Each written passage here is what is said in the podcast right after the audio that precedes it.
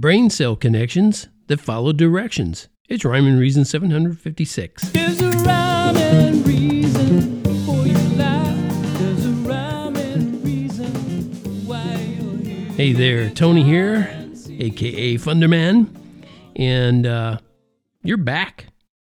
Thank you for being there. You're back. I appreciate it. Maybe you're one of those who this is the very first time you've ever tuned in to the Rhyme and Reason podcast, so you wouldn't be back, but I hope you'll be back. Let's talk about some brain cell connections and see if we can make the connection. Okay, I um I read another article about brain cell connections. That's why I wanted to talk about it.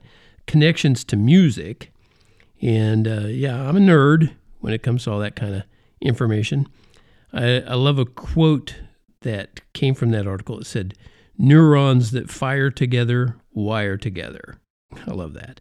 Anyway, of course, the scientist who said that was talking about how brain cells communicate with each other by firing messages through junctions called synapses or synapses and uh, or synapses or synapses or you know anyway when those uh, when those cells connect regularly as they do when uh, I don't know a musician is practicing or rehearsing they can build some very strong bonds into a complicated circuitry.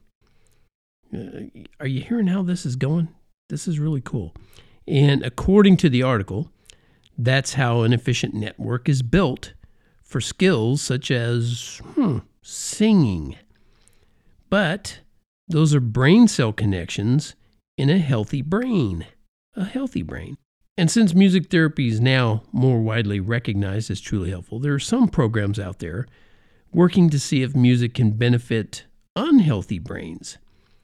And uh, there's an arts and humanities program at Georgetown Lombardi Comprehensive Cancer Center. They decided to let musicians in residence play throughout the hospital.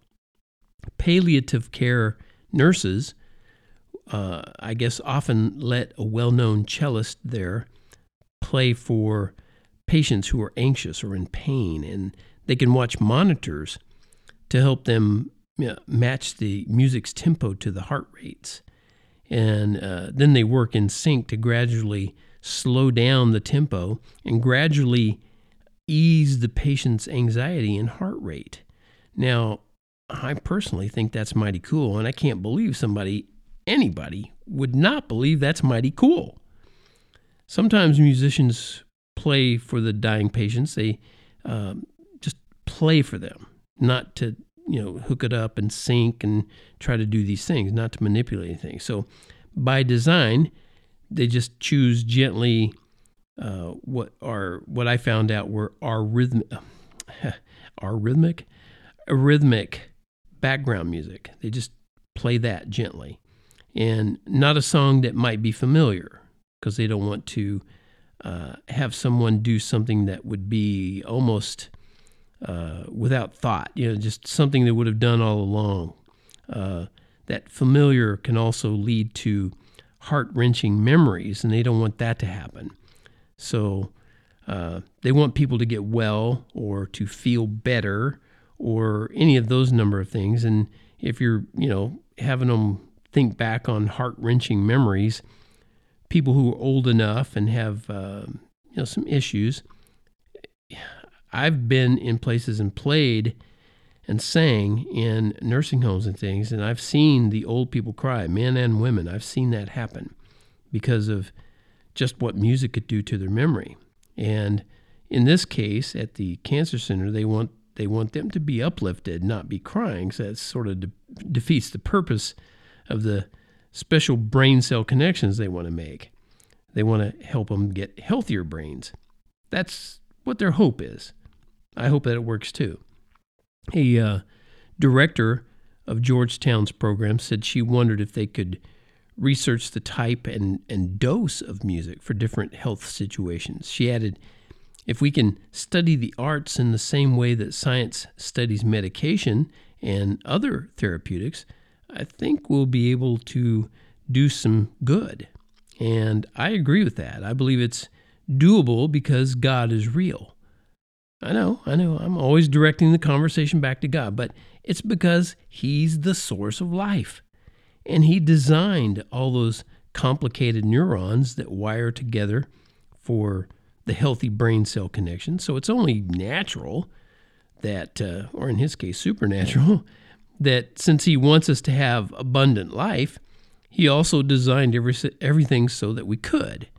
That just seems like it, you know, one thought flows after the other there. Not all brains function properly, but that's not God's fault. That's a result of rebellion, ours, against Him. And that's something else that I'd talk about another time. But here's a poem that I shared that's directed toward kids from 3 to oh, 93. This talked about uh, brain health. It's called Good for the Brain. Why should we care about the wheels on a train, or the wings on a plane, or the links in a chain? What in the world would we ever have to gain? That's easy. It's good for the brain. Why should we think about the cars in the lane, or the ankle we sprain, or the clouds in the rain? Listen up now, because I'm trying to explain. I told you, it's good for the brain.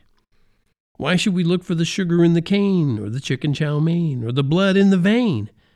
Why should we see what the data might contain? It's simple. It's good for the brain. Why should we try to ease somebody's pain, or clean up a stain, or sing a refrain? What could we ever really hope to obtain? Just do it. It's good for the brain.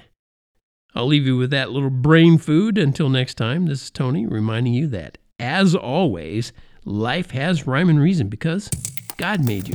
There's a rhyme and reason for your life.